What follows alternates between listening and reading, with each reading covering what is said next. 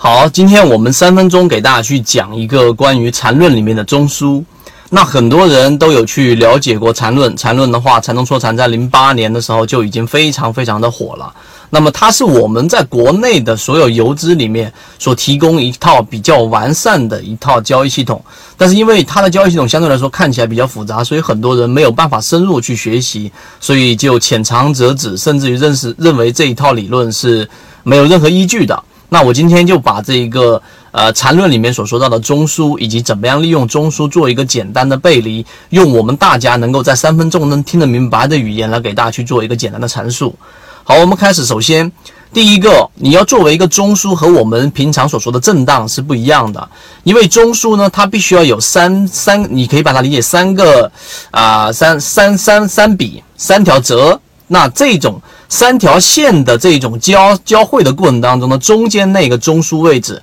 就是高点当中的最低点和低点当中最高点，是作为一个中枢。那么这个中枢呢，它实际上是大部分筹码所密集的一个位置，这是第一个点。你先听明白，有三条线啊，你可以把它理解为三。这个笔呀，分型呐，在我们的公众号上面详细有说了，因为时间关系，我没有办法在这地方详细阐述。但在这个地方，一旦形成一个三笔的一个交错之后，中间这个就是中枢，这是第一个关键点。第二个关键点。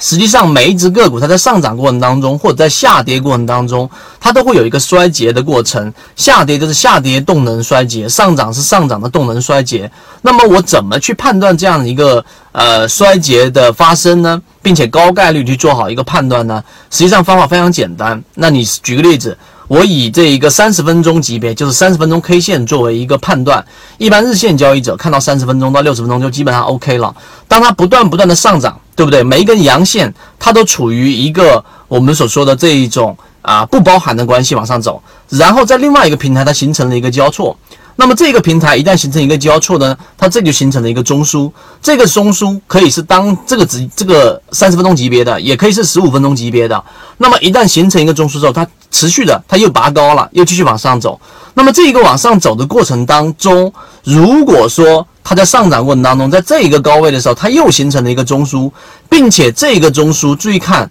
这个第一个中枢，从低点到第一个中枢的位置和中枢到第二个高点的这个位置的时候，你把它假设为这一段为 A 段，这一段为 B 段，B 段是小于 A 段的，实际上在上涨过程当中就已经形成了一个上涨动能的衰竭，这一点一定要去明白。啊，所以你如果听不明白，你再倒回去再听一遍。所以你通过这种简单的方式是可以作为第一种判断方式。第一点，第三个点就是用中枢的背离来进行判断。那么在这个中枢形成的过程当中，你可以用 MACD，或者说用一些 KDJ，那或者说均线，我们说男上位女上位。那实际上你要去查，你要去考量的是在这个中枢形成过程当中，举个例子，MACD 它这个红色柱体。它形成的面积除以它的时间，也就是它的这个速动率，这是第一个 A 的这一个 A 中枢的它的这一个数数据。第二个就是 B 中枢，B 中枢，B 中枢这个位置的话呢，它的这个 MACD 的柱体和除以它的时间，它是干嘛呢？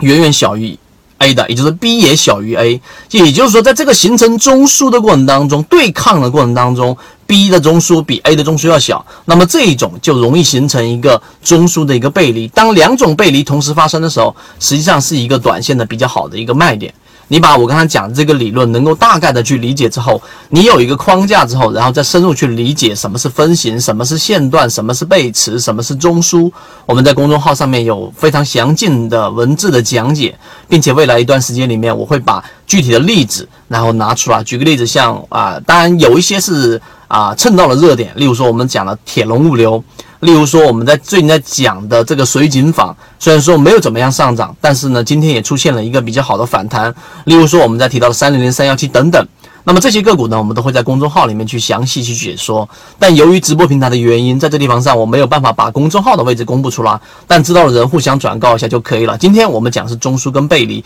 希望对你有所收获。好，各位再见。跟 B B T 七七九七七一起进化学习。